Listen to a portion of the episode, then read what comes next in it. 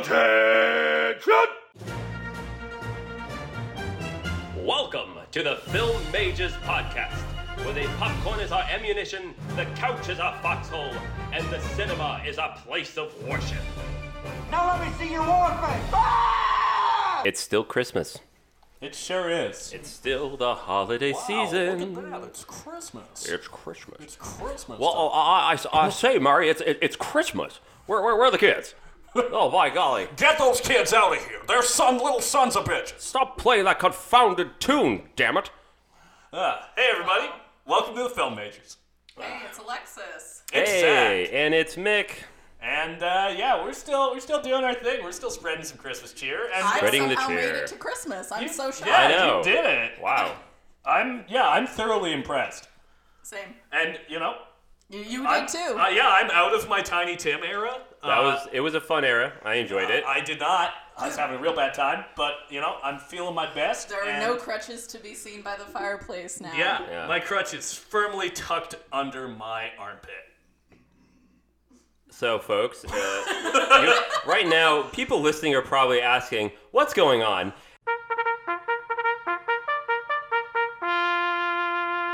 And uh, the sound of that was Alexis belching into her arm, really giving her diaphragm a good workout. I always Gotta warm am. it up. You know, I'm a former singer. You know, you got to work out your diaphragm every once. Is that in a why you're so good at belching? Is because you, you used to sing opera? Do you do you want the real reason why I'm so good at belching? Yes, yeah, yes. actually. Of Is course there we an do. origin story here? Yeah, wait. Actually, Oh, I love it. Oh my god, I didn't know this. Share with us. So there was this girl in high school. Her name was uh, Raven Alexis. Actually, her middle name was Alexis, and she was name. she was interesting. And uh, she would like belch the ABCs. Yeah. And so I honestly wasn't really very good at burping like at that time.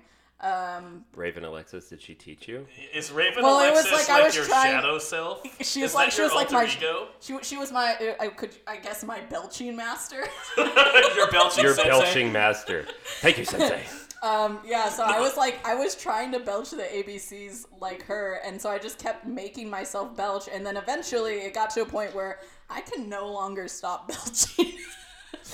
I like, couldn't stop belching the ABCs. Wow. it's like it's like whatever uh, the muscle it is that I worked out there. It is uh, it is down and ready to go at all times now. That's what you worked it out. Yeah, you're you're sure ripped. did. Your It's a diaphragm is ripped. Yeah. Wow, that's interesting. I used to try to burp the ABCs, but I'd always get close to throwing up by the time I got to L. No, let's not. No, I said Let's- birth and then I said A. That's not the Okay. same. Yeah. Wow.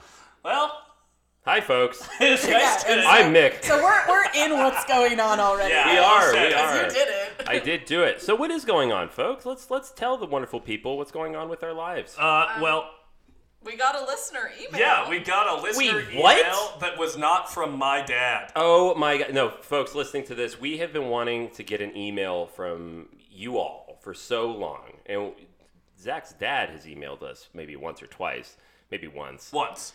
And we finally got an email to the film majors from a what's his name? Uh, Uh, let's it's- not say his last name. No. He's, Yeah. uh, he's a fan named Jared. It's Raven Jared. Jared's his middle name. Yep. Uh, yeah, so Jared uh, sent us an email that was, uh, you know, very kind, very supportive. Hi Jared, thank you for writing in. Yeah. Oh my god. It's nice to know that there are people we don't know listening. I know. Yeah, I don't think he's my biggest fan, but that's okay, man. That's you know, it is what it is. Uh, yeah, so Jared had a few questions for us. Yeah. Um, and one that I feel like we could uh, get into a little bit that I thought was a fairly good question is uh, what's a movie you hated when it came out, but over the years have grown an appreciation for? What made your view on the movie shift? A movie we hated. Now that's the key word is hate. Hated, yeah. What's see, a movie that we hated, but we ha- we've grown to appreciate that? You know what's That's a good question. Thank one you, Jared. that I hated when I saw it first, and I think the main reason my view shifted is because I got older. Mm-hmm.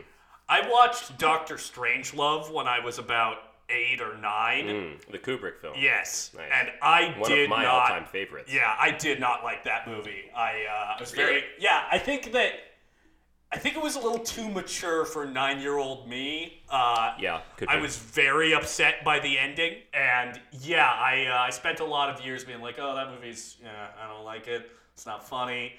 Um, Mm-hmm.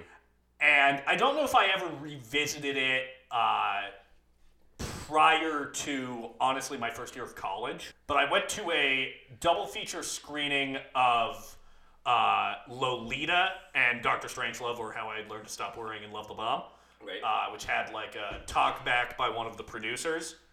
And upon rewatching Doctor Strangelove, I was just struck by how incredibly funny that movie is. I mean, you know, Peter Sellers giving an all-time performance. Uh, It's uh, several performances. all-time Three performances. performances. Uh, George C. Scott, Hilarious. incredibly funny. Oh funny. my god. I And- love his performance in that.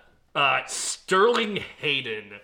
Came out of retirement to do that Is part. he's the guy who talks about uh, the communists trying to steal our precious fluids. Fluids. Yeah. So funny. It's hilarious. Uh, so yeah, I think just age shifted my view on Doctor Strangelove, which Yeah. I would now say is probably one of my favorite comedies. yeah. No, I'm happy to hear you say that because it is in my top, I don't know, five, but top 10 at least. Love that film. So, so good. Alexis, do you have a movie that you hated and have since grown to love? I honestly can't even think of a movie that I like necessarily hated that I revisited Right. necessarily. Um, all- Wow. I- I Somebody didn't rewatch Elvis three times. Okay. Well, Sorry. That doesn't apply to her. Though. I'm not- just that thinking about my to me, experience with so- that. I'm still a little mad. No, I, I mean, like, I can think of movies that I like. I maybe I would feel differently watching Licorice Pizza again. I didn't like that movie. Um, ma- and you know, since then I've gone on like a PTA uh, marathon and Right. decided that oh shit, okay, I have to take it back. I do actually really like him as a director. Um, I have to eat my fucking words. Uh, but can't think of any movie specifically that I hated and then grew to love. Maybe you and I should have a day where you rewatch Licorice Pizza and I rewatch Phantom Thread. Because Yeah, I had go. I had a similar experience Yeah. because Phantom Thread was my first PTA movie and I did not like it and I have not revisited it. Not Yeah, the first PTA movie that you didn't like. No, the first PTA movie I ever saw. Really? I Yeah. actually, do, yeah, I'm wow. trying to think. You were Yeah. that late to the PTA movie? Uh, yeah, I oh, saw. I didn't yeah, know First that. year of college. Wow. Yeah, that came out my first year of college. I watched that. Damn. I didn't like it, and then one of my friends was like, "Okay, sit down, watch There Will Be Blood," and I was like, "Oh, okay, yeah." Fantastic. I, I think if I'm being honest, I don't think I'd actually seen a PTA movie before Licorice Pizza. I can't. really?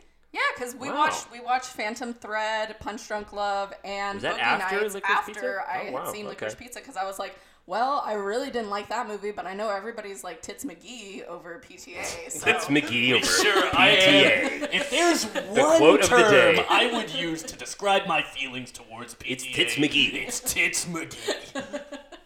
Um, and yeah, so I saw those movies and I was like, well, damn, I didn't love Punch Drunk Love, but I did love Boogie Nights and I loved Phantom Thread. So I was like, okay, you know what?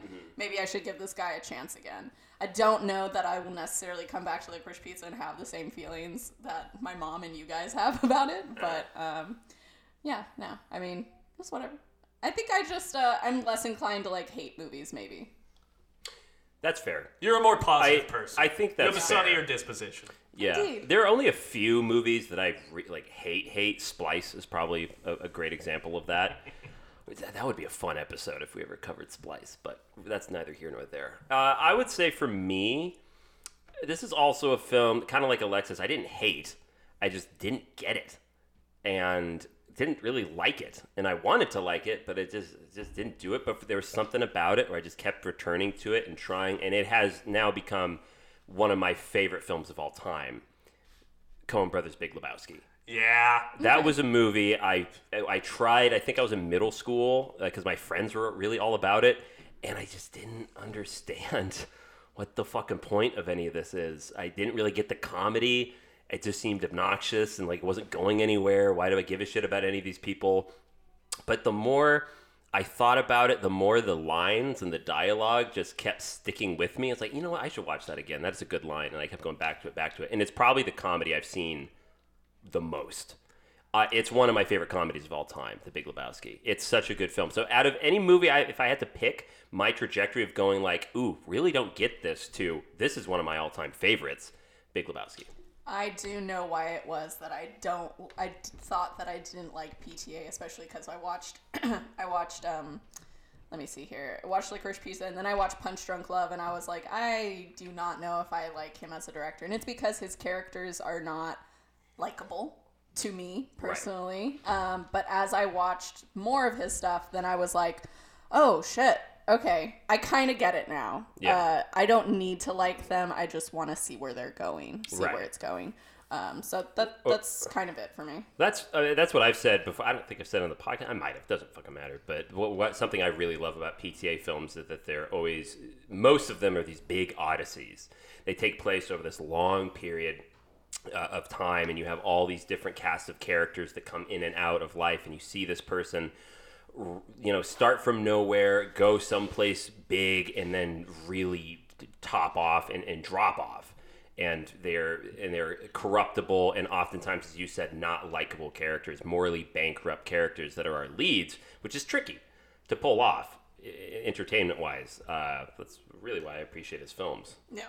So to pivot back to Big Lebowski real quick, mm-hmm. Mick, what do you think it was that made you shift your perspective on it? Because I, I had kind of a similar experience with Big Lebowski. I didn't I didn't hate it the first time I watched it. Yeah. But I wasn't like, oh, this is a top tier Coens movie. Right. And then the more I revisited it, the more it just like grew on me. Yeah, I, I would say it definitely comes down to.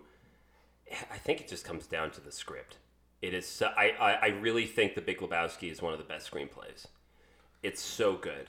The, the the dialogue and what the actors did with those lines is just how can you not be impressed by it?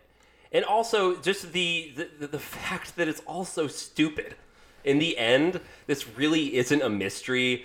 This is just it's it's what is it? It's a, it's a spoof basically of the Big Sleep, right? The Uh, the um it's kind of like their take on it Yes, I think so. because it's a, it's basically an LA noir uh, uh, detective film. Yes. But what if, what if instead of Humphrey Bogart, it's a washed up, pot smoking hippie who loves to go bowling, and that's all his life is, and he's just thrown into this situation that he's that, that- that now suddenly he has to investigate this this mystery of this missing person.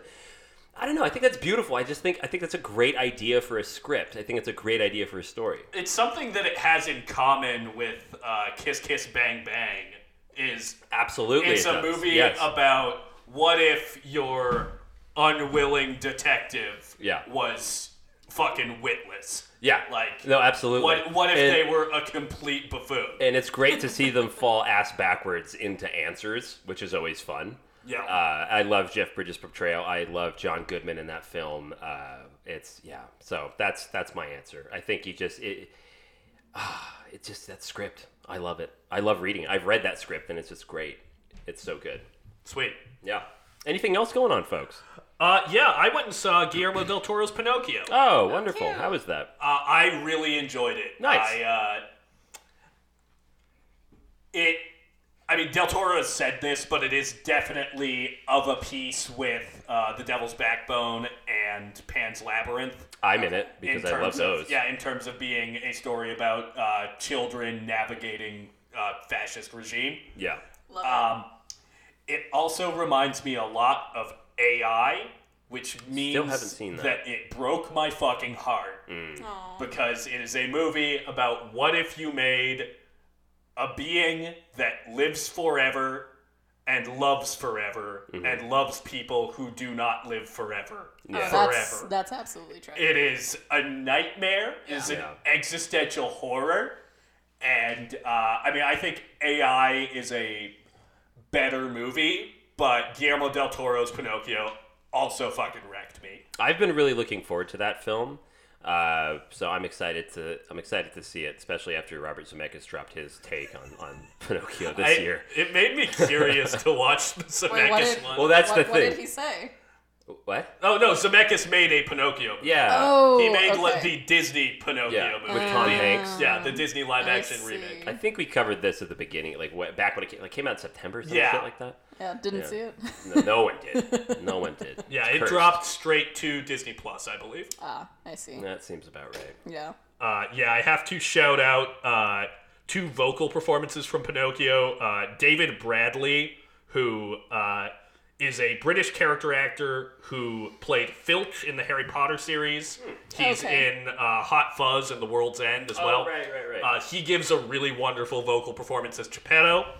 And uh, He plays Geppetto. Yes, yeah, he voices Geppetto. I was I was trying to place the voice because it sounded like John Hurt. Does he and I sing? was, uh, yeah, He sings. I believe he sings. Inter- You know that is a I, Yes, I yes, he does sing, yeah. I think he is a Royal Shakespeare trained actor. That a lot guy. of those. I think he yeah. is because they did like a behind the scenes or something with Game of Thrones one time, and he's in Game of Thrones. Okay. Yeah, because he he's talked one of the how- 20 British people. He is one of the twenty. I think he's number eighteen. Yeah, I think so.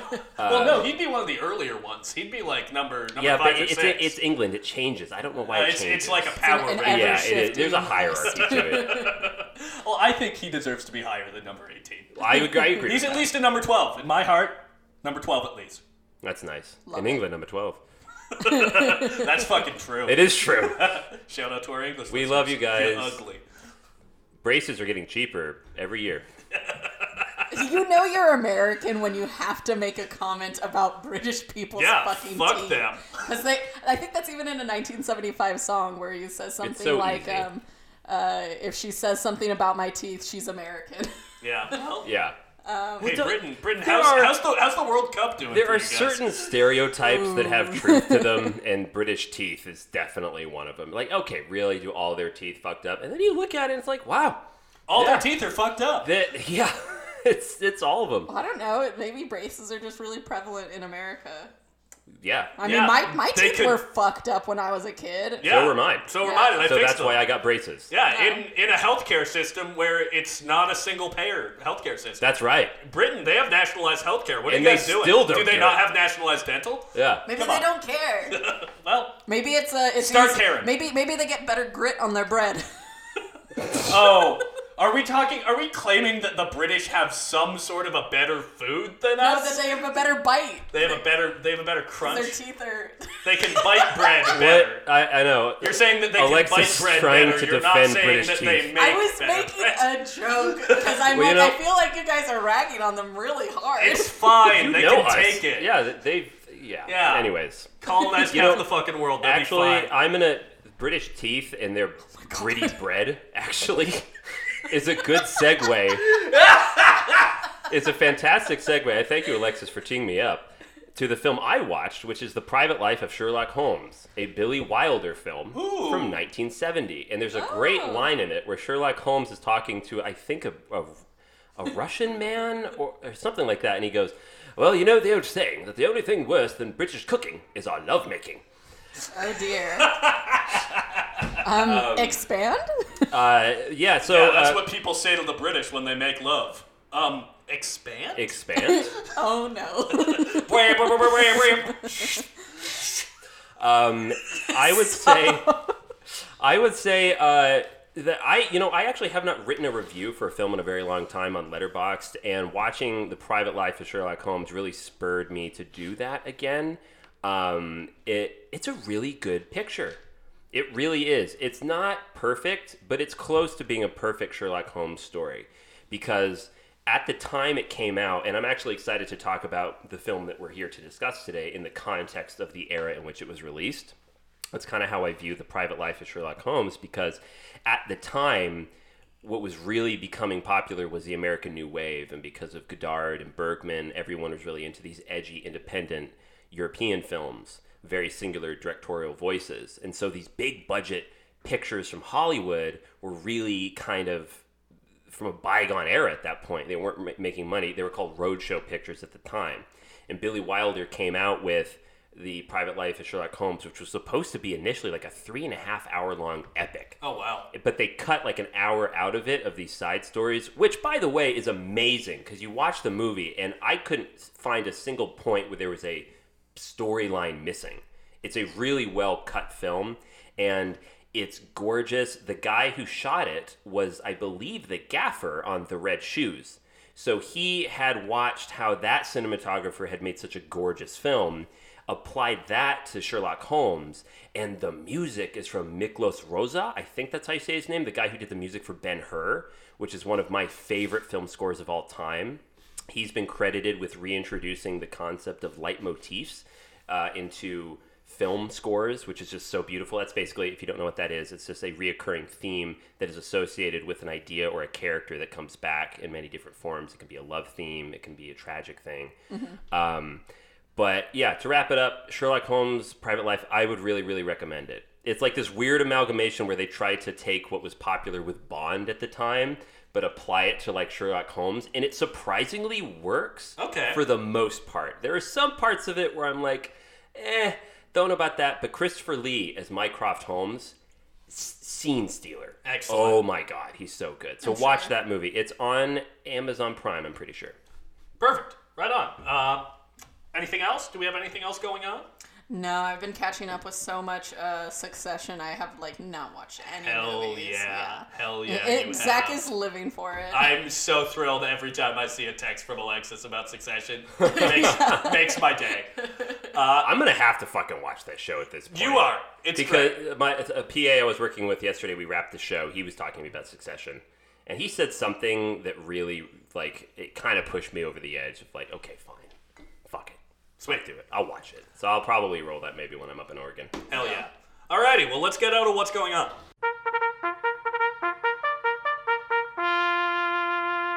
Great. Bye. Button up. Fucklehead. Yep. Buckle up, Fucklehead. Buckle up, fun. Buckle up. So what are we what are we discussing today? What's what's uh what what what are we attaching to our film? Uh, we the wanted day. to talk about some of our favorite uh, either anti-capitalist or just uh, films that are critical of capitalism. Great. There's plenty of those. There sure are. And we love those here. Yeah. do. On the A Film more Majors recent podcast. one is definitely Parasite. yes. Excellent choice. Uh, Alexis, what do you love about Parasite? Yeah. Expand. Great. Um, let's see here. Uh, we did talk about Parasite before as a gear change film. That's Um, right, we did.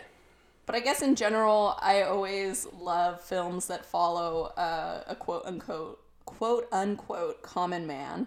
Um, because to me, uh, what is real is what's real in the lives of real people. Um, I mean, I'm enjoying Succession definitely, but you know, a lot of it, I'm just like, I can't fucking believe people live like this. Yeah. you know? Uh, Hopping in helicopters like they're fucking cars. yeah. Drive your whirly bird. if I can just buying uh, football teams or whatever, you know, as you know. Anyways, but uh, I enjoyed the symbolism of the fucking rock. I enjoyed the trickery of the family, but it's it's also just kind of like to the rich family. It clearly feels like this family like tricked them into like hiring them, right? But really, all they're just trying to do is survive, and in order to do that, they just have to be fucking clever, right? And they are fucking clever yeah. and uh, and it, it kind of reminds me of the way that like I think women uh, were viewed in the past as being like uh, conniving and um, secretive and stuff. It's kind of the way that I think like rich people kind of in movies or portrayals or whatever kind of feel about people who are poor who make their way into their space is that you you know you you tricked people into being here. And it's like well then fucking offer me a seat. Yeah. you know?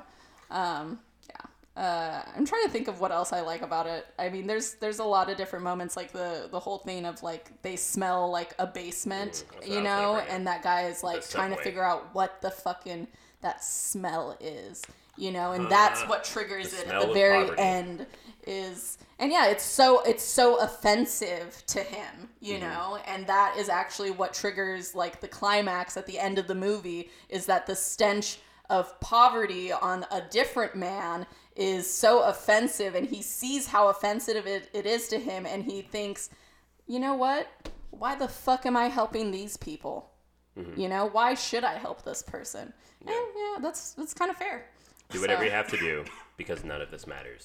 I mean, do whatever you have And to. sticks a knife into I mean, in back. many in many ways, capitalism. That's what capitalism teaches you, and that's what like all those rich people are doing is doing whatever it is to like keep things going for them. But the poor people are the ones who are demonized for doing that as well. You know. Right. So I don't know. us versus them Yeah. Yeah. mentality.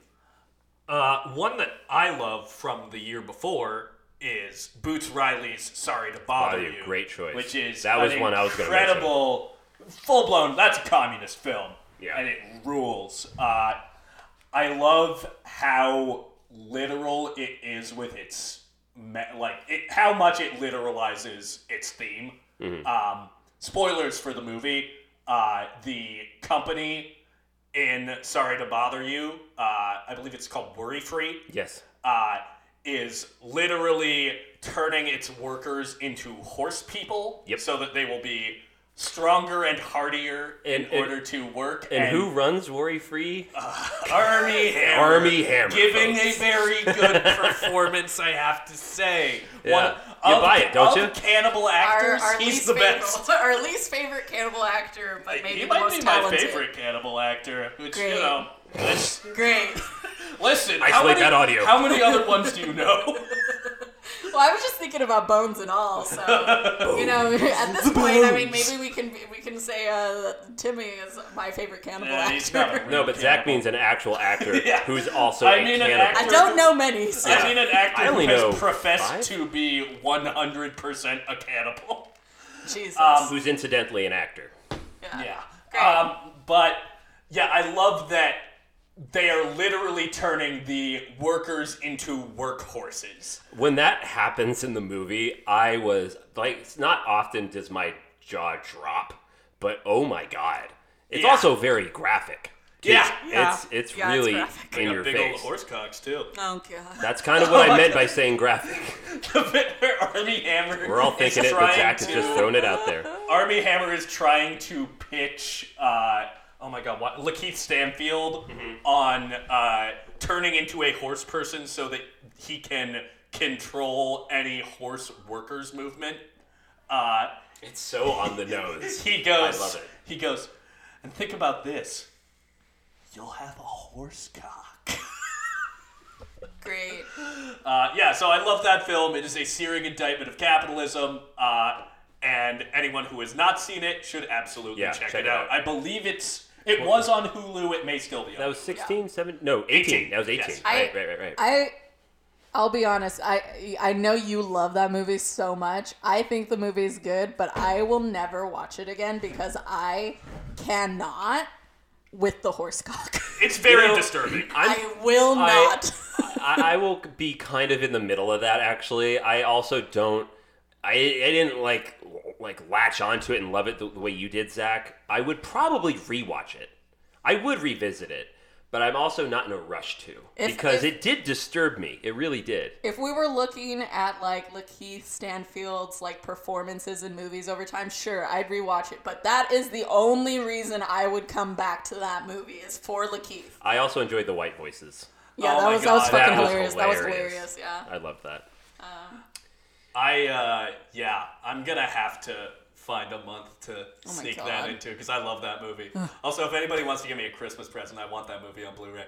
Great. Well, now we know what to get you Great. because I think that would be nice to have on the shelf. Right? Um, We've explained what the shelf is, right? yeah, our times. massive Blu-ray our massive shelf Blu-ray collection that we are gonna have Yeah. to get another shelf for. You know, Alexis has kind of, I don't even know if you know this, but she's What? kind of pushed me towards maybe I should get a v- VHS player. I mean, have I have a VHS player at my dad's place that I could bring down. We Oh my should, God, do it, We should bring can- that down. I have literally every single Disney movie on VHS in the clam- original clamshell like um oh yeah. containers and stuff. Yeah. I mean like the yeah, bring down the VHS Like, oh, player so we can watch Disney Terms of there. Endearment. That's what we watched the other day. That's what I forgot to bring up and what's going on. We I Mick watched Terms of Endearment for the first time and I was telling him that I, so the first time I saw that was on VHS cuz I was I was having this very like anti I mean, I didn't have money coming out of high school, you know. My mom was like, you know, get a job, you know, provide for yourself and I you know, love you know, providing me with a work ethic or whatever. But, you know, I didn't have any money. So if I wanted to fucking watch a movie or something, I went to the used store and I got like, you know, VHSs that were like 50 cents or I got used CDs, you know, mm-hmm. to play in my car. And um, and I was I it made me so mad that the fucking the whole system was rigged so that you couldn't like things certain DVD players and Blu-rays and stuff weren't backwards compatible and I was like Right. it's all just a fucking thing to get our goddamn money and I was so pissed about it so I I bought myself a VHS player and I insisted on only watching VHSs for like a couple years. I love it. Hell yeah. well, yeah, I'll bring the VHS player down. You should, because Um, we should add that. Because again, I want to get a new cabinet and redo the whole fucking thing. So we should do that. All right. VHS, Blu-ray, the whole thing. Yeah. I'll make Anyways. happen.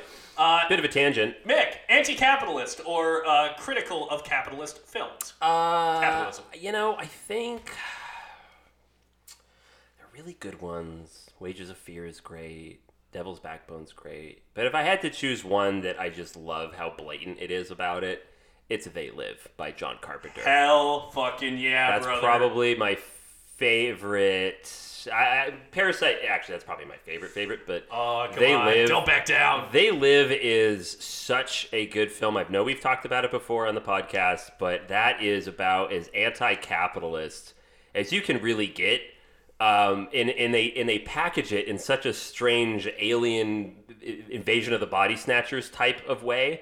Um, it's basically because it's also very communist because you have the homeless shelter, which is very much a collective of people that understand what's going on, and Yes, you the have working man can the working the man truth. can see the truth because they have these sunglasses that let you see the truth. So anytime you see billboards that are ads or magazines, it's all about breed, make money, Obey. obey. It's yeah, it translates all the signage that you see when you're walking down a street into really what it what they're communicating to you, and by they I mean this alien uh, uh, uh, uh, civilization that has invaded Earth quite successfully, and they exist in the form of rich people and police.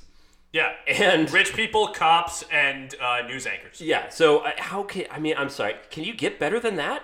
Yeah. I mean, can you really boil down the issue better better than that? As someone who fucking loves Sorry to Bother You and thinks mm. that is such a unique, original film, it owes a lot to They Live. They Live is is excellent. If you haven't seen it yet, you really should. It's it's been out for Just, you know, decades now. spool through the filmography of Mr. Johnny Carpenter. There's a lot of good ones there. Johnny Carpenter and Jordan sure. Poole. For those who don't know, John Carpenter was interviewed recently and was asked what contemporary horror directors he likes, and he was like, "You know, I think uh, Jordan Poole's doing a lot of good stuff." And it's like, uh, you know, it's No, nice. almost, almost there. It's nice that you praised him, but that is not his name. Yeah. So that's yeah. That would probably be my choice for a movie that you know is an indictment of capitalism, in a very fun way. It's a fun film to I'll, watch. I'll definitely have to check it out sometime. That's Maybe right. You haven't you Yeah. haven't seen it. Um, I have a. You guys have any other movies that you wanted to bring up? Uh, not I off the have- top of my head. so American a Psycho is a good one. Yeah, I yeah, I actually have a tie-in with that, and I have a good segue to um, our official movie. Ooh, we uh, love a segue with- on the podcast. this. Please, take us I, there. I'll be honest, I I love Parasite so much, but I think my actual choice would be The Big Short, which I mean, I know that it's not like a highly loved movie or anything, but I really enjoyed it when it came out because, um, I mean, it covered a point in life that you know we all went through. You know, the the recession that happened after the housing market crash. As opposed to the recession that's happening next year. Buckle up, guys. yeah. uh, toodaloo. To all of our money. What money? I know. I'm, have in, none- I'm in negative money. I have none to I lose. can't- I have I'm actually in a good money place. I do make goes somewhere else. to I've been pay ready to be poor for years. I I'm already can't lose money in the recession. I've already if had I practice. don't have any. Yeah, exactly. You know, and there's something kind of See, beautiful this is about why that. I love us. Is because we talk about the next economic depression, and we're like, "Hey guys, we're there. We're together. We're ready for it. We're already there." Yeah. There's a silver lining in everything. Yeah. I like eating beans. Yeah, Me just, too. you know, oh my god. Why did I say it like that? Me, Me too. too. Too. But yeah, no. When I when I watched that movie, I really liked it. I like the way that they broke down all the the terminology so that it's like easier for you to understand. Um, and honestly, it horrified me because there was so many people involved in what went on that just they're making their money. So why would they care about all the people that it's hurting, or even they don't even realize how much it's going to hurt people because they don't realize that they've literally built something on a fucking house of It- cards because they're out of fucking know? touch. Yeah, That's the problem with rich so that's like it's like that that fucking scene with Steve Carell when he interviews like some guy who is like a broker and he's like selling all these bonds and he's explaining like how these bonds work and and he's like hey man like this this guy just he he told me everything and as if he like didn't care. And he's Yeah. like because he doesn't you know? Like they don't even know. And he's like bragging about the fact that he basically is about to cause a fucking crash in the economy you know and um and to me it hit home because my mom did lose her job um during the the beginning of the recession so she was unemployed for quite a while she ended up having to take a job out of town i did tell you guys the story but this is my segue Same thing happened with my dad. Actually, he had to take Yeah. a job out of town as well. My mom as well. Yeah. Look at that. yeah Wow. Aw, guys we share this together Yeah. Mom, if you're listening to this, good on you for surviving and doing what needed to be done. Wow Profound. Yeah. Um, yeah, uh, and for Jared, I love my mom. Yeah, no, you should Yeah, have. Before we segue, let's address that for a second, please. Uh, Jared thinks it's unbecoming how I talk about my mother, and I would just like to say for you know something my mom may not listen to this podcast but anything that i say on this podcast i gladly will and have said to her face so It's true. I've witnessed it. It's true. I've seen it. mick Yeah. came over for thanksgiving and Yeah. he was uh, i think he was kind of interested in the family dynamics Yeah, I, that's what I mentioned. It's like you know, sometimes when someone really rags on like a family member, you're like, okay, I totally get that. I do that all the time. But then you see them with that family member, and then they change their tune because with family, you have to be nice. You know, Alexis is still, of course, you love your mother, and Yeah. she loves you, and you are actually very nice with each other. But you do not. At any at any opportunity, change how you truly feel.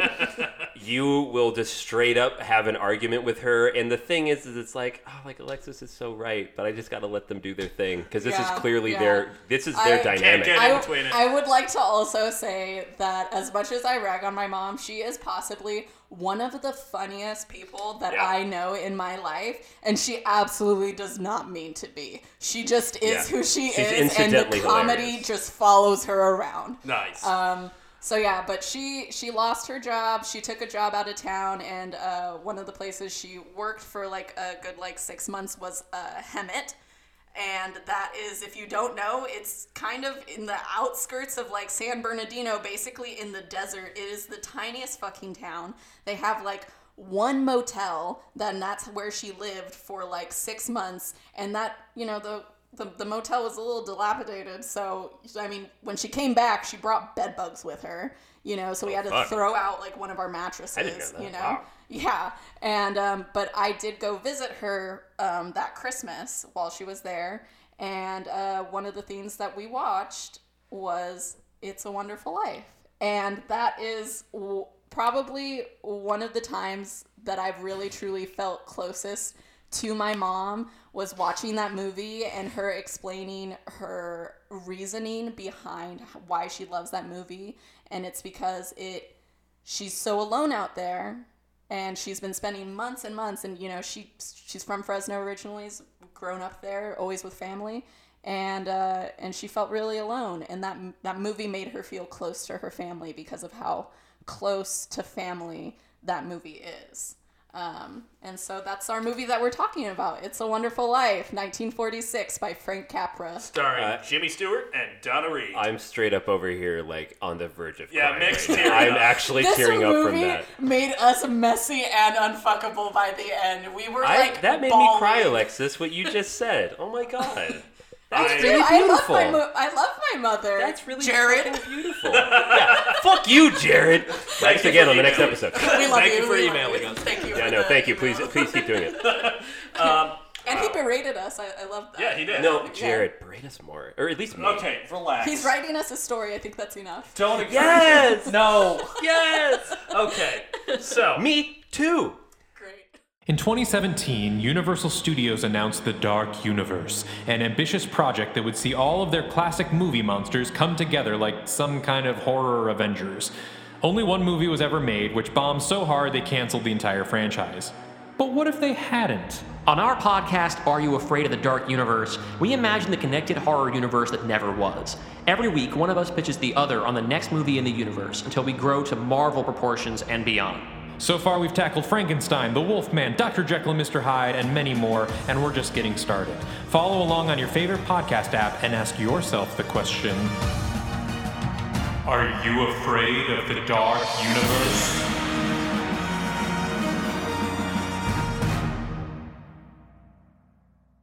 I had not seen this film before. And neither. It is a, you know, I would say a Christmas classic. Which, by the way, this episode's coming out on December 23rd. Merry Christmas! Merry, Merry fucking Christmas. Christmas to you. You made our shipmess list. You made our shipmess list. You sure did. Our Season's wonderful greetings. listeners. And also, Happy Hanukkah. Yeah. Happy Hanukkah. Happy holidays, everybody. Hap- Happy holidays. Happy holidays. Uh, yeah, I really enjoyed this movie. Mm-hmm. Uh, I think I've discovered that I'm a fucking sucker for Jimmy Stewart. oh yeah. I- love We that all- guy. I, I told Mick that Yeah. when I was in high school, I had a huge crush on Jimmy Stewart. Because, like, I watched this movie, obviously, like, you for you the have a first crush time. on little old me? I sure did. Wow. I sure did. Uh, it was, and because I had also seen this movie that he did, Harvey, um, Right. and we had it on VHS, so I watched that a couple times. But it's really good. We I, should all I watch have it to watch sometime. that. Um, but this movie really cemented, like, am I in love with James Stewart? and yes, and to this day, I, I I stand for all the idealism that he portrays in these movies. He does it so well. Have you seen Vertigo? I.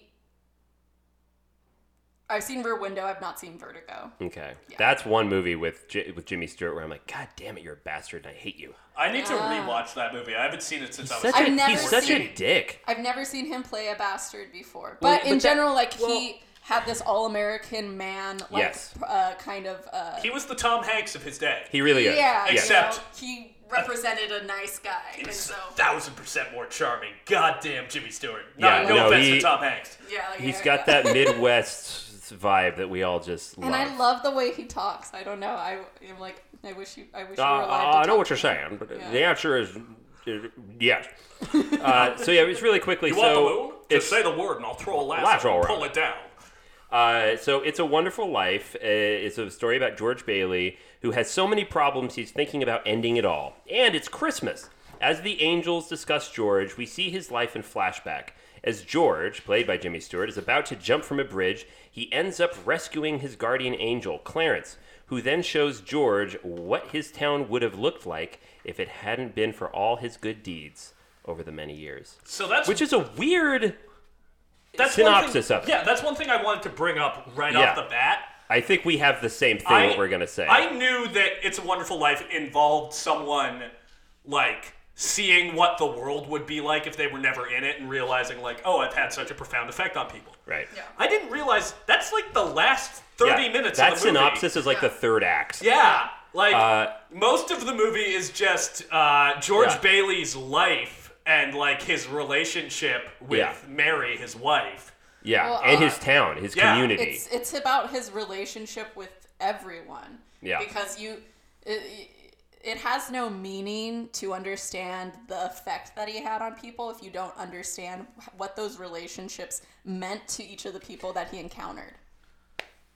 that is what's so beautiful about this film. I think I thought about it on the while I was speeding about 20 miles per hour over the speed limit back here, which was, um, you know, throughout the whole film, at least for me, Don't I was like, your car, Mick. It's a wonderful life. I was like, why? like, as you're watching this story unfold, because I told Alexis, I said, wait, so this really isn't a Christmas film.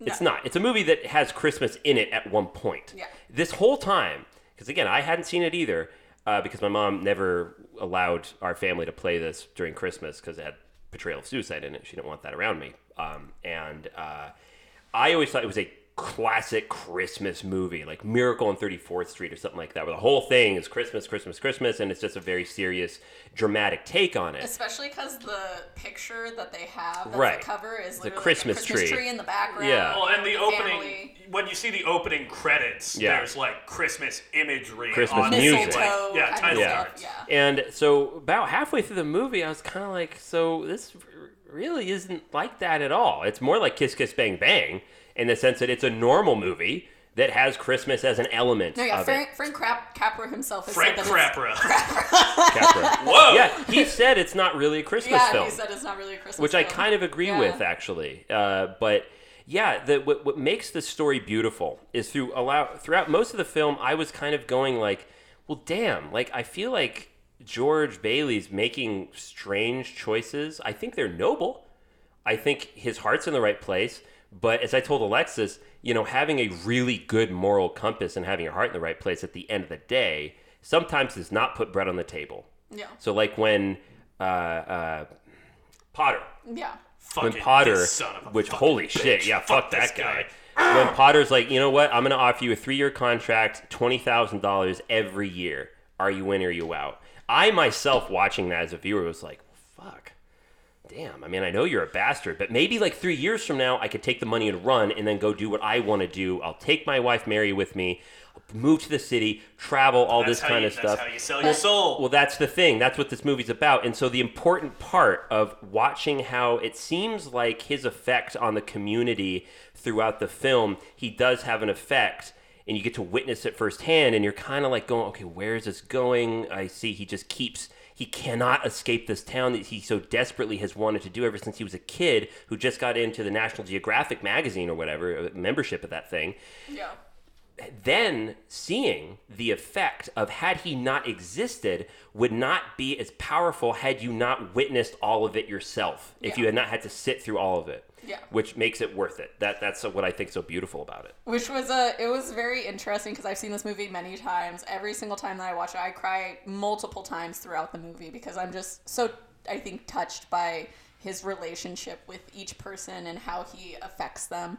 Um, but it's that and you keep using this phrase of like being noble doesn't put bread on the table but at no point was he not ever able to actually provide for his family. Right. his family did have a house you know they did have clothes they did have food they were able to have a christmas tree. It's just that they weren't rich you Right. know like their clothes weren't the nicest clothes in town. And that's something that my mom has my entire life always tried to drive a nail into my brain about is that um, you know, you'll never be happy if you always want. You have to understand that sometimes what you have is just enough. Hmm. And when you have each other, and that's what's so important to her as family, is when you have each other, you have enough. which cinematically is a tough sell Absolutely. I but mean, I that think this movie is. really got it. no it, it Yeah. nailed it again Yeah. i i was pretty again throughout the whole film i was like okay i see where it's going i see what they're trying to say but the last 30 minutes of this movie broke me. Like I, I Alexis, like I was straight up quivering and bawling by the end of it. Such an such a powerful effect, and they did it so well. They, they really tied the themes together really well. You had something to say? Yeah, except you know what's not enough? It's that Mr. Potter doesn't get fucking stabbed to death at the end. If Yeah. I Well, wrote it's it, if I wrote this movie. movie, if I wrote it, the town That's is true. not just coming together to bail George Bailey out. They are It's a lynching party. They are wrestling up a Yeah. posse and they are fucking dragging that old man's ass out of his stupid fucking wheelchair off the goddamn Which, bridge. which is that another George wanted to reason jump why The off. Big Lebowski is so good because they do that to a rich bastard who's in a wheelchair. They literally throw him out and put him on the floor. Yeah, listen, if you're a rich bastard in a wheelchair, I don't care that Yeah, you're in a watch wheelchair. out. I'll come for you Wow, that, got, that was very intense. but no, you're right. He doesn't. He, he really doesn't get his comeuppance. No, but at the end, it, that's not really the point, though, is it? Well, the fucking point. because because okay, to me, so the thing that is so frustrating about the movie is that um, it's is that it's real. You know, it's about the common man, and it's about a man who does what is right for other people. And in doing that, he doesn't get anything really necessarily in return except for friendship and love. you know?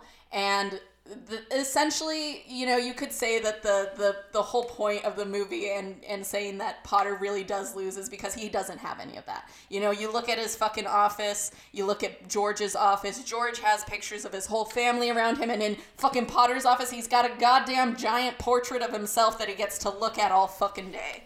You know, Yeah. he has only himself, and he cares for only himself. And you know, in many ways, that is a that's a sad way to live. So.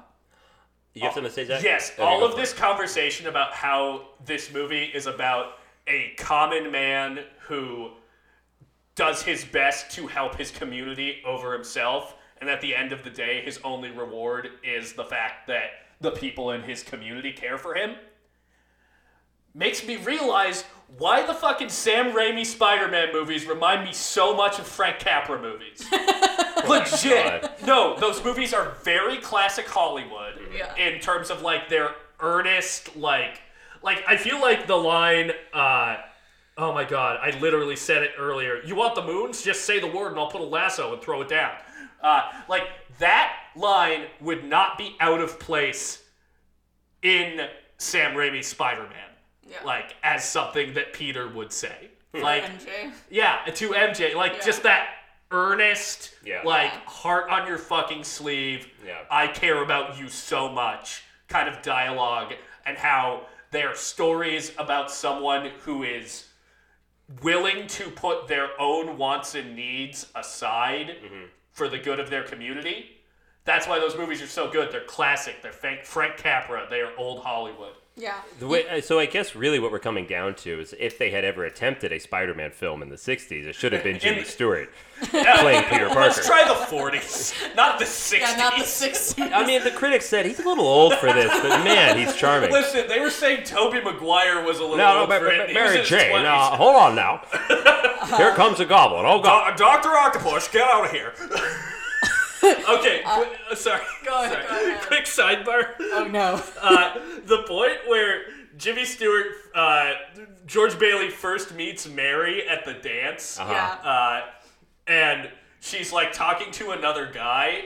Yeah. And then he starts talking to her, and then the other guy's like, "Hey, hey, uh, please, you know, this is my date." This is my date, He, he yeah. just goes, "Well, why don't you stop annoying people?" And Yeah. then takes. I would kill myself if Jimmy Stewart Yeah. popped out of nowhere And took your started gal? talking to my gal, and then Yeah. just said, "Oh, why don't you stop annoying people?" You know I'd be my like, favorite- "I'm done. I'm putting a gun Yeah, I in know. my mouth." I'd be like, do I just annoy people? Is It that what I is- do? I it- do. This is Oh, not no. a wonderful life.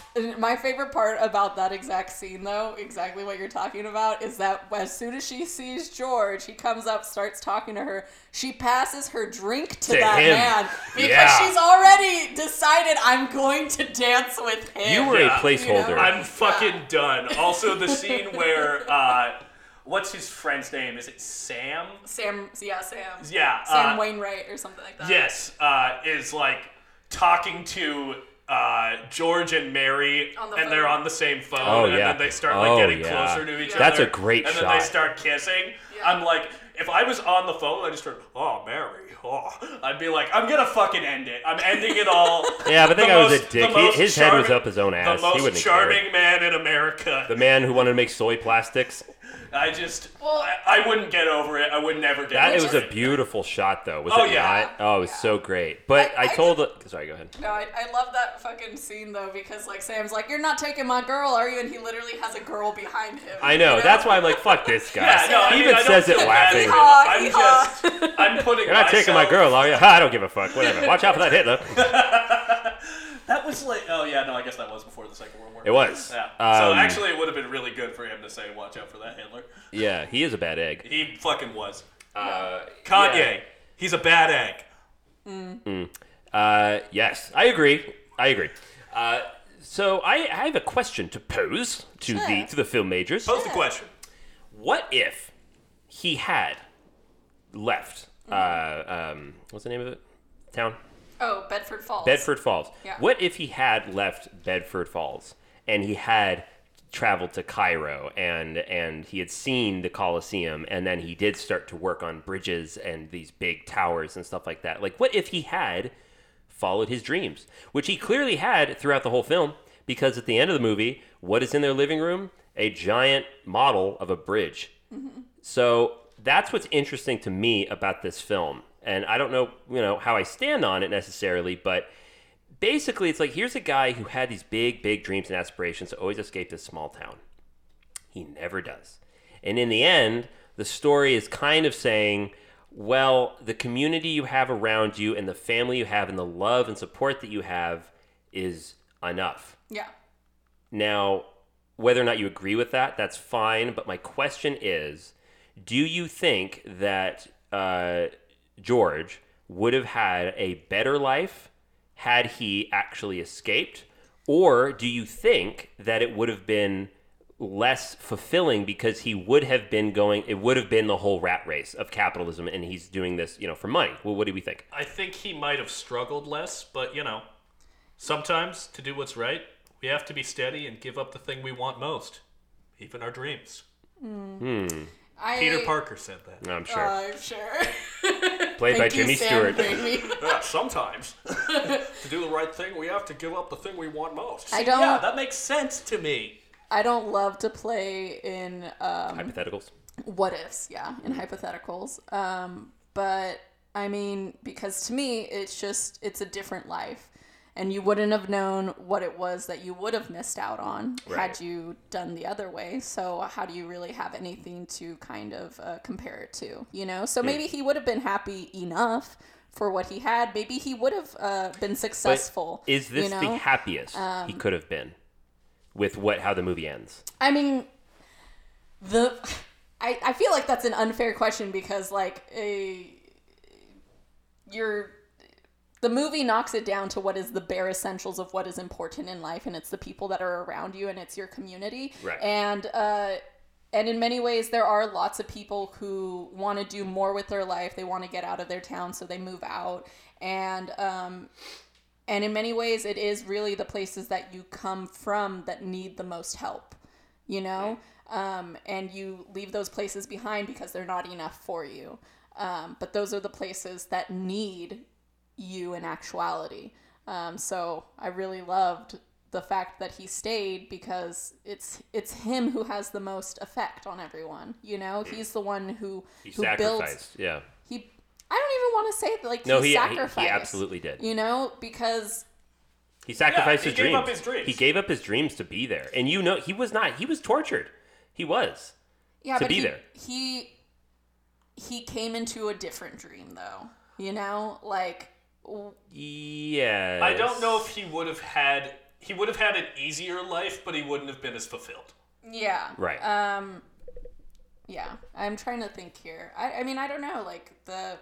I just think about like all the people that he helped, and I it just in general. I mean, fucking Potter is a fucking slumlord of like the worst yeah. degree. Like we saw what happened know? to and Bedford Falls or Pottersville when it's basically a fucking it's a little Vegas. he would have he would have been a robber baron. He would have had Yeah, a monopoly on the disgusting. entire area. And so, I mean, I, I what I love of, about the movie in places is the relationship um, to the house that they build together. Yeah. Because it's uh, you know the first time that you see it, he's It's like, a oh, character in the he's film. Like, it's this shitty old house. Let's fucking break one of the windows. And she says, no, no, no, I love it. You know. Which is how And- I felt. I was with him. I was like, "This is a shitty fucking house. yeah, it's decrepit." experiencing this movie for the first time with Mick, I almost did like not want to even like touch his leg because he just kept making these comments, and I was like, "You're gonna eat your fucking words. You just fucking wait, sir. Okay." And I did. I did. I was crying by the yeah, end of it. he, for he ate his tears. I just can't picture not wanting to touch Mick's leg. I know it's strange. um, Love you. but yeah, so like, and then they get married, and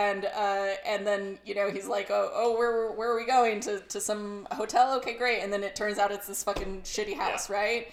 And uh, and then they go. It's so drafty, by the way. it's so drafty. so fucking So drafty. Fucking fucking drafty drafty. in here. draftiest motherfucking And what's house the experience that they have? They have uh, the the fucking record player Yeah, stops, uh, and which then is spitting the spit of little hens. yeah, that was yeah, so but cute. the the record stops, and then it's uh, Ernie and um, Bert. and Bert. It's Bert, Bert and, and Ernie. Ernie. I made a Ernie. that. yeah, it's Bert and Ernie, and they start to sing in the background, right? Mm-hmm. And that's a moment, you know. And then you get to see the family. You, you know what? Fuck you guys. I love this What? movie. No, I love this movie too. Yes, had a I blast. enjoyed it as well. Laughing. I'm like, are you laughing at me? No, we're chuckling No. at the concept of two men named Bert and Ernie Yeah, singing we're- me a we're still sexy stuck on jam as I fuck my wife for the first time. Great. Keep it That's singing, what Bert and I- Ernie. Keep going. Ah, I'm almost there. I'm almost there. Almost there. I'm arriving. I'm lassoing her. Real quick. There's I brought her to the moon. There's a point where uh, there's a point where George's mom uh, says he she's talking about how Mary clearly loves him, Mm-hmm. and she goes, she lights up like a firefly every time you're you're around, and then Jimmy Stewart just goes. "Rrr, rrr, rrr, rrr." Yeah, no, he grumbles. Just I love the Jimmy Stewart grumble. Noises. yeah, and his mom even says, "I hate it when you mumble." That makes one of us. yeah, I know, right? it's only because you're his mom. You In don't the get words it. of Jimmy Stewart, I just feel like if I didn't get away, I'd bust. well, he, he did. He did Quite a few times. He had four children. Hey, he busted at least four times. Yeah, exploded all over. Uh, but yeah, no, I, I God love the damn it. relationship that they have to the house, What the is wrong with us? that the house has. Um, It is a because- ca- yeah. I love the house. I do. You know, when he's still in this moment of like, what the fuck has my life turned out to be? This is all so fucking shitty. Look at this fucking house. This, it, this, the, the, the banisters falling apart. My kid's gonna have fucking pneumonia. and then when he comes back at the end, he's like, look at this beautiful house where we made all these beautiful memories together. And like, he goes back into this world where he doesn't exist, and none of those things happen. Bert and Ernie did not sing to him outside of that house. You know, that's Fucking Bert and Ernie. it's a beautiful experience that he never got to have with that house, and, Yeah, and he realizes how important it was because it's not just a house; these are the four walls that house my family and the people that I love. You know, It's not a house. It's a home. Yeah. Yeah, I'm It's more than just mortar and bricks that makes this house. It's the love and memories. It's the place where I piped my wife. Great. Sound like Bane. Jimmy. Stewart playing Bane. Yeah, the, was the more this goes on, the more like Jimmy Stewart is Turns into becoming Bane. Yeah. That would be great if they do a Wonderful remake. Life. If they do a remake of the Wonderful Life starring Tom Hardy, he just does his Bane voice. oh my so god. here, here's one thing I want to add to this. Um, here's why I personally, again, I struggled understanding why he's staying in this town Yeah. through throughout most of the film. Was I related to him in quite a similar way. I am from a town, very very small town, that ever since I was a kid, I wanted to escape.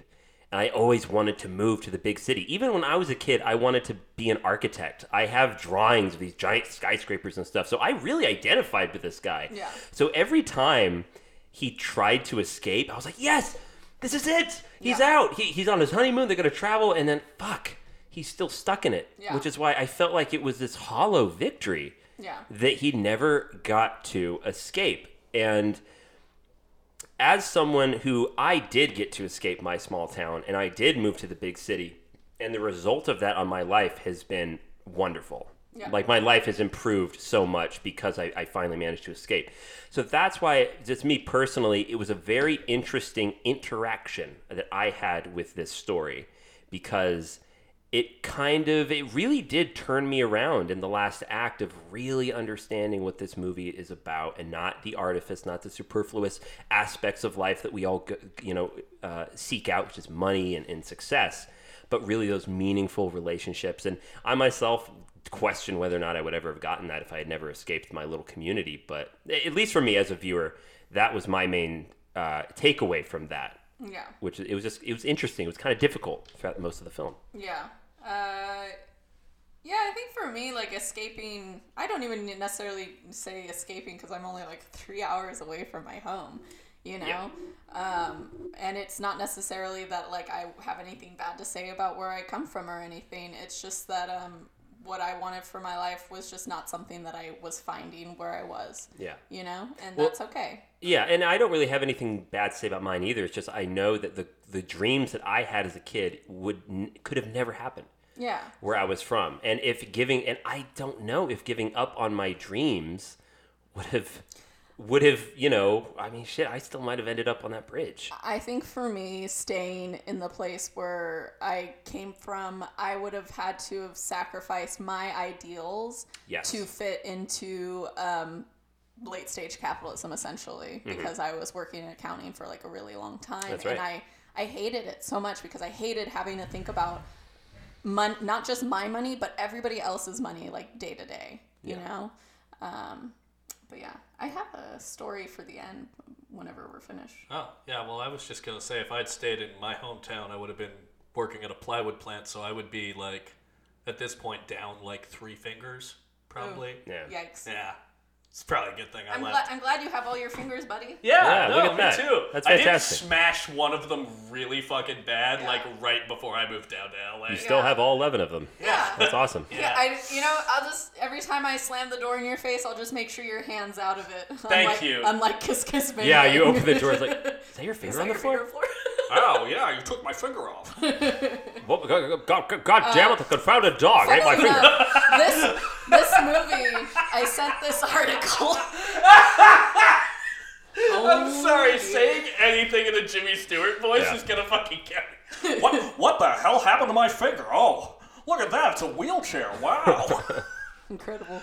is that some sort of a rear window? Should we just redub Kiss Kiss Bang Bang with all three of our Jimmy Stewart impressions? Oh my God, no. Alexis, what's your Jimmy Stewart No, impression? I don't want to do it. Well please do it. No.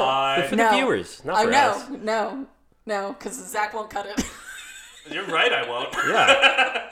Moving on, uh, this movie, Ah. this movie actually uh, ended basically Frank, Frank Capra's uh, career. yes, it did. Um, I that- didn't know this. Yes. Yeah. Okay. Let me tell you the story. So when this movie, they so this was originally going to go through RKO, and then they sold it to Liberty for like ten grand, right? And, and that was an independent studio that was co-founded by Frank Capra. And they borrowed like 1.54 million to make this movie for 2 point something million dollars, and uh, they they essentially had a loss of half a million dollars at the end of it. Um, so Yeah. this movie essentially ruined them financially, and they ended up having to sell all of their directors' contracts because it was an independent studio. You know, back when there was still actually independent studios. This is a very Um, similar story to what happened with uh, American Zoetrope. Oh, really? Yeah, Okay, except yeah. Uh, I don't know. I feel like this is looked back on a lot more favorably I than also uh, have, One like- from the Heart. Yeah, so it's like this they ended up having to like sell off all their directors contracts that went under paramount and then within a few years um, they just dissolved the whole thing entirely and essentially this ended frank capra's career Liquidated But- it all. but so back in during this time the um, the copyright law or I, yeah the copyright law um, was about 28 years and they didn't renew the copyright law for it's a wonderful life They so wanted nothing to do with it. yeah, so in 19, I think it was like 1974 You know or where this is something. Um, it essentially was available for all public domain for all different like um, TV stations to use. So they started. Which- playing it all throughout the year, and Mm-hmm. people realized, holy shit. This movie's so fucking good, and Yeah. and within the next decade, Frank, Frank Capra actually got like a lifetime achievement award. Yeah. So he got to see um, it become what he had hoped it to be. That's Yeah. great. Yeah. Yeah, And and that's also why so often in these classic, you know, films from the 80s and 90s, you see clips from It's a Wonderful Life being played in a scene like on the TV because that's the most I had ever seen of this movie Yeah. was in scenes from different movies. yeah, it's because it's public domain. Yeah, it's Yeah. like Yeah. Uh, Night of the Living Dead. Exactly. yeah. Um, you know, something else, you, that article you sent me was fantastic. I know, Um, you know, so this film was investigated for communism propaganda from the House of. Un-American Activities God Committee. fucking damn it. and they found it guilty of uh, basically uh, awesome. looking at basically i i investigating uh, not class warfare that's not the term they use Instigating class warfare? Uh, here I can I can find it if you just go on. and you know who really didn't like this movie Anne Rand. Anne Rand so that's how you know this is a good film Oh, she said that it was it had pernicious threats to Americanism, and uh, the House Yep. of Un-American Activities Committee agreed. Um, but yes, they they said yes queen they said yes. Saying yes Unquote. queen to Ayn Rand. Yeah, so it said they wrote that protagonist George Bailey's story was rife with subversive tendencies like demonizing capitalist bankers and attempting to instigate Hey, class that's warfare. warfare, yeah. God, if your movie isn't Yeah. attempting to instigate class warfare, what are you fucking doing? If Yeah. you're writing a movie right now, look at your script, see if it's instigating class warfare. If it's not, fix it. Uh, Yeah. They also concluded that those responsible for making It's a Wonderful Life had employed two common tricks used by communists to inject propaganda into the film. Further, the film used a subtle attempt to magnify the problems of the so called common man in society. Wow, so sad. Amplifying the, the common man in society. How God, a I wonder- I I wonder who's How going to dare see the movie. Which here's another little detail with the House of Un-American Activities Committee. Uh, as I told you, Zach, that uh, Cary Grant retired from acting because of how they treated Charlie Chaplin. Yeah, you know like, who? What the heck's going on with Charlie Chaplin? You know who helped Frank Capra get this movie financed? Charlie Chaplin? No, Cary Grant. Oh, hell Cary- he he found the script originally, Yeah. and he's the one who brought it to RKO. Yep. And RKO is the one who sold it for ten grand to Liberty. Ca- I'm telling you, Cary Grant. That's why I got a fucking picture of that guy. He's a good person. That's why we need to, since we're talking on this episode about how much we love Cary Grant and Jimmy Stewart, the Philadelphia story. let's fucking go. The I need to story. watch that. I've Yeah. never seen it. Which It's so good. It's so transitions good. me into a little detail about this movie that I want to mention. Jimmy Stewart is a fucking world class drunk actor. He is. play he is so good So at playing good. drunk. He does a wonderful job with it at the end of this movie. Yeah. He does an even better job in the Philadelphia story. Yeah, I gotta watch that. Yeah, I'm so so excited good. to watch It's, that. yeah, uh, yeah. I That's think- one of those all timers that I have not seen yet. Yeah, Yeah. Probably, probably in a couple of months, we're going to be discussing the Philadelphia story. Great. I, I hope so. Yeah. Um, yeah, this was a real. Yeah, thank you for giving a shout out to his performance because it really was so good. When Yes. he really starts to unravel in the end, talk about acting with your eyes. Mm-hmm. Holy shit, you really saw the pain and anguish and desperatism in himself. Yeah. From that. Um, Another little thing I have to give a, a, a quick note to was that beautiful shot where they're like very close and they're listening on the phone together. I told Alexis I fucking hate Hays Code kissing. it's so gross. It like ruined the shot for me. Like, oh, Mary, Mary. And I'm like, oh, Let me stop. Like mouthing at Let's each other. slam my hate it. face into your face. It's so horrible. It's turtles going at it. Uh, oh, here's another quote from that article that I really, really want to read. Um, it fuck. It, this just goes to show you how cyclical uh, the uh, uh, how cyclical the um, film industry is. Capra blamed shifting trends in the film industry with the rise of the quote unquote movie star, resulting in him being forced to compromise his artistic vision. His in his autobiography, he wrote, "quote Practically all the Hollywood filmmaking of today is stooping to cheap, salacious pornography and a crazy bastardization of a great art to compete for the patronage of deviates and masturbators." Ah, Yeah. and I feel like I feel like we're still dealing with that today. yes. It's just it's crazy. Like Us, we, th- us three deviant masturbators, we love movies. that's what our podcast should have been. The deviant, The deviant masturbators. masturbators. Good God. Okay.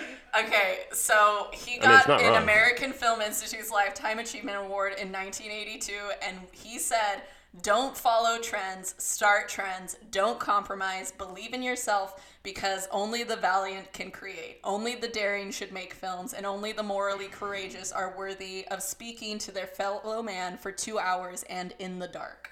God damn right. Hell yeah. Us film majors salute you, Frank Capra. Thanks. And another thing too, I know we have to wrap it up, but uh, I saw that documentary uh, Five Came Back, which was a uh, it's a documentary series about five famous filmmakers who were all enlisted by the uh, U.S. military to go document World War II. Yeah. Frank Capra was one of them. oh. He okay. actually, the Pentagon had him analyze Nazi propaganda Yeah. for them to really dissect how, why this is so effective Yeah. and how we can avoid that kind of thing, or really how we can utilize that kind of thing on our own end, let's be Yeah. honest. But this was something I talked about in my essay about Frank Capra in Michelle's class when, When we, all went to uh, college. Mr. Smith, Mr. Goes, to Smith goes to Washington. We Yeah. talked about how how is it that all these filmmakers had these very uplifting, eh, you know, very profound stories before World War II, and then when World War II was over, suddenly we had Double Indemnity from Billy Wilder, which is about the corruption of man. We have It's a Wonderful Life, which is about a a beautiful, noble person who, no matter how much good he tries to do, he's always squashed down by the machine and, and by, by circumstance in life. And this movie came out in 1946. So the war had just ended. So Frank Capra himself had just gotten back from Europe Yeah. after witnessing a lot of atrocities that he was paid to document. And I am not surprised in the slightest that the story that he decided to tell was this. After witnessing something like that, which also plays into the fact why there's a whole montage that is real footage of I World War II say. that he captured. When I was watching that, I was like, that has to be real footage. It's Yeah, real. Yeah, he shot that. That's from his own stuff. wow. Yeah, so he he himself was just like fucking over it all. Yeah. So that's another like I talked about with uh, with Sherlock Holmes. It's interesting to analyze films in the context of the era that they came out. It was happening to the filmmaker and happening to the industry at the time. Yeah. Are we wrapping it up? Because I have a short story.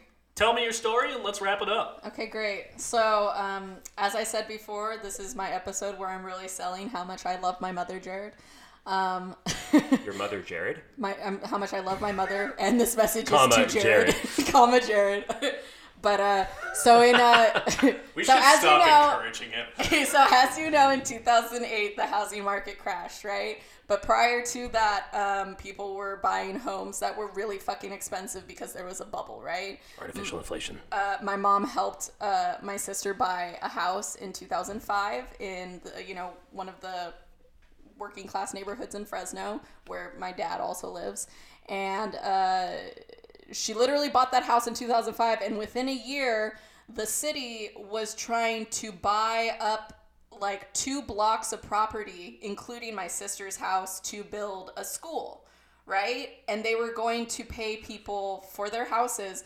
But really for the people who had been buying houses recently that would not cover the intense mortgages that they had all had right? So that's kind of fucking frustrating, right? And a lot of these people are working class people. They didn't really have the time to really um, go to head with the city over this. So my mom was pissed. So what did she do? She went door to door. She got uh, signatures from every single person on those that like two block thing, and she went to the city council meetings. And I'm my mom is not a public speaker. She does not even necessarily speak that well, but she she did it. And she um she essentially was like i just don't fucking understand why you guys have to buy up all of these people's property when there is literally a giant lot across from all of these houses that you can have that you can buy there you know? And uh, and essentially my mom helped to make it so that people didn't lose their houses in that two block radius so No shit. no i swear to god Wow. Yeah. Dolores, I don't know if you do listen to this. I hope you do, but goddamn, good on you. Yeah, love my mom. You know, Wow. she wasn't gonna fucking stand for that kind of bullshit. Wow. So, um, yeah. Good in, in many ways, my mom has uh, helped to instill a lot of uh, ideology that I stick to these days. You know, to this Yeah. day. So, So if you're listening to this episode, it's the holiday season. Yeah. Help the common man. Help the common man. Because you know what? Chances are you're the common man. I mean, Yeah. is that not what A Muppet's Christmas Carol was all about? Helping your common man, being Yeah. charitable. That's what and this about was about. family and about people that you love. Exactly. You know? Yeah. And this helping really is a each good other, tie-in with that one. You know. Yeah. Yeah. So don't don't let all the fucking commercial bullshit of the Christmas season Nope. blind you from the fact that what's really important is crushing the capitalist owner class Goddamn beneath right. your feet. Hammer in one hand, that, sickle in the other. and pushing that old bitch, Mr. Potter, right off the bridge. Yep. Alrighty. Happy holidays, everyone. Happy everyone. holiday. Next week, for our final episode of the year, Woo. we will be discussing Bridget Jones's Diary. It's a 2001 film directed by Sharon Maguire, and it stars Renee Zellweger, Colin Firth, and Hugh Grant, one of our one of the film major's favorites. Oh, we love him. Yes. This is a great film. And let me also say that this film is an adaptation of Pride and Prejudice. Oh hell yeah! Yes, you it snuck is. another one in. You snuck it back it all in. comes That's back to right, Pride and. Prejudice. Uh, so yeah, you can find that Wear movie skirt. on Pluto TV, Paramount Plus, and Showtime. If you'd like to follow us on social media, you can find us at Film Majors Pod on Instagram, TikTok, and Twitter. And if you want to, like Jared, shoot us an email because we'll respond to you.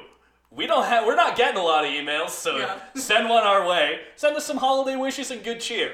uh, you can email us at filmmajorspod at gmail.com. That's Great. right. Aw, yeah. Everybody have a wonderful Christmas. Yeah. Hope you get a Christmas break, Happy folks. holidays. I'm sorry. I'm sorry. I grew up Catholic, guys. Happy motherfucking Hanukkah.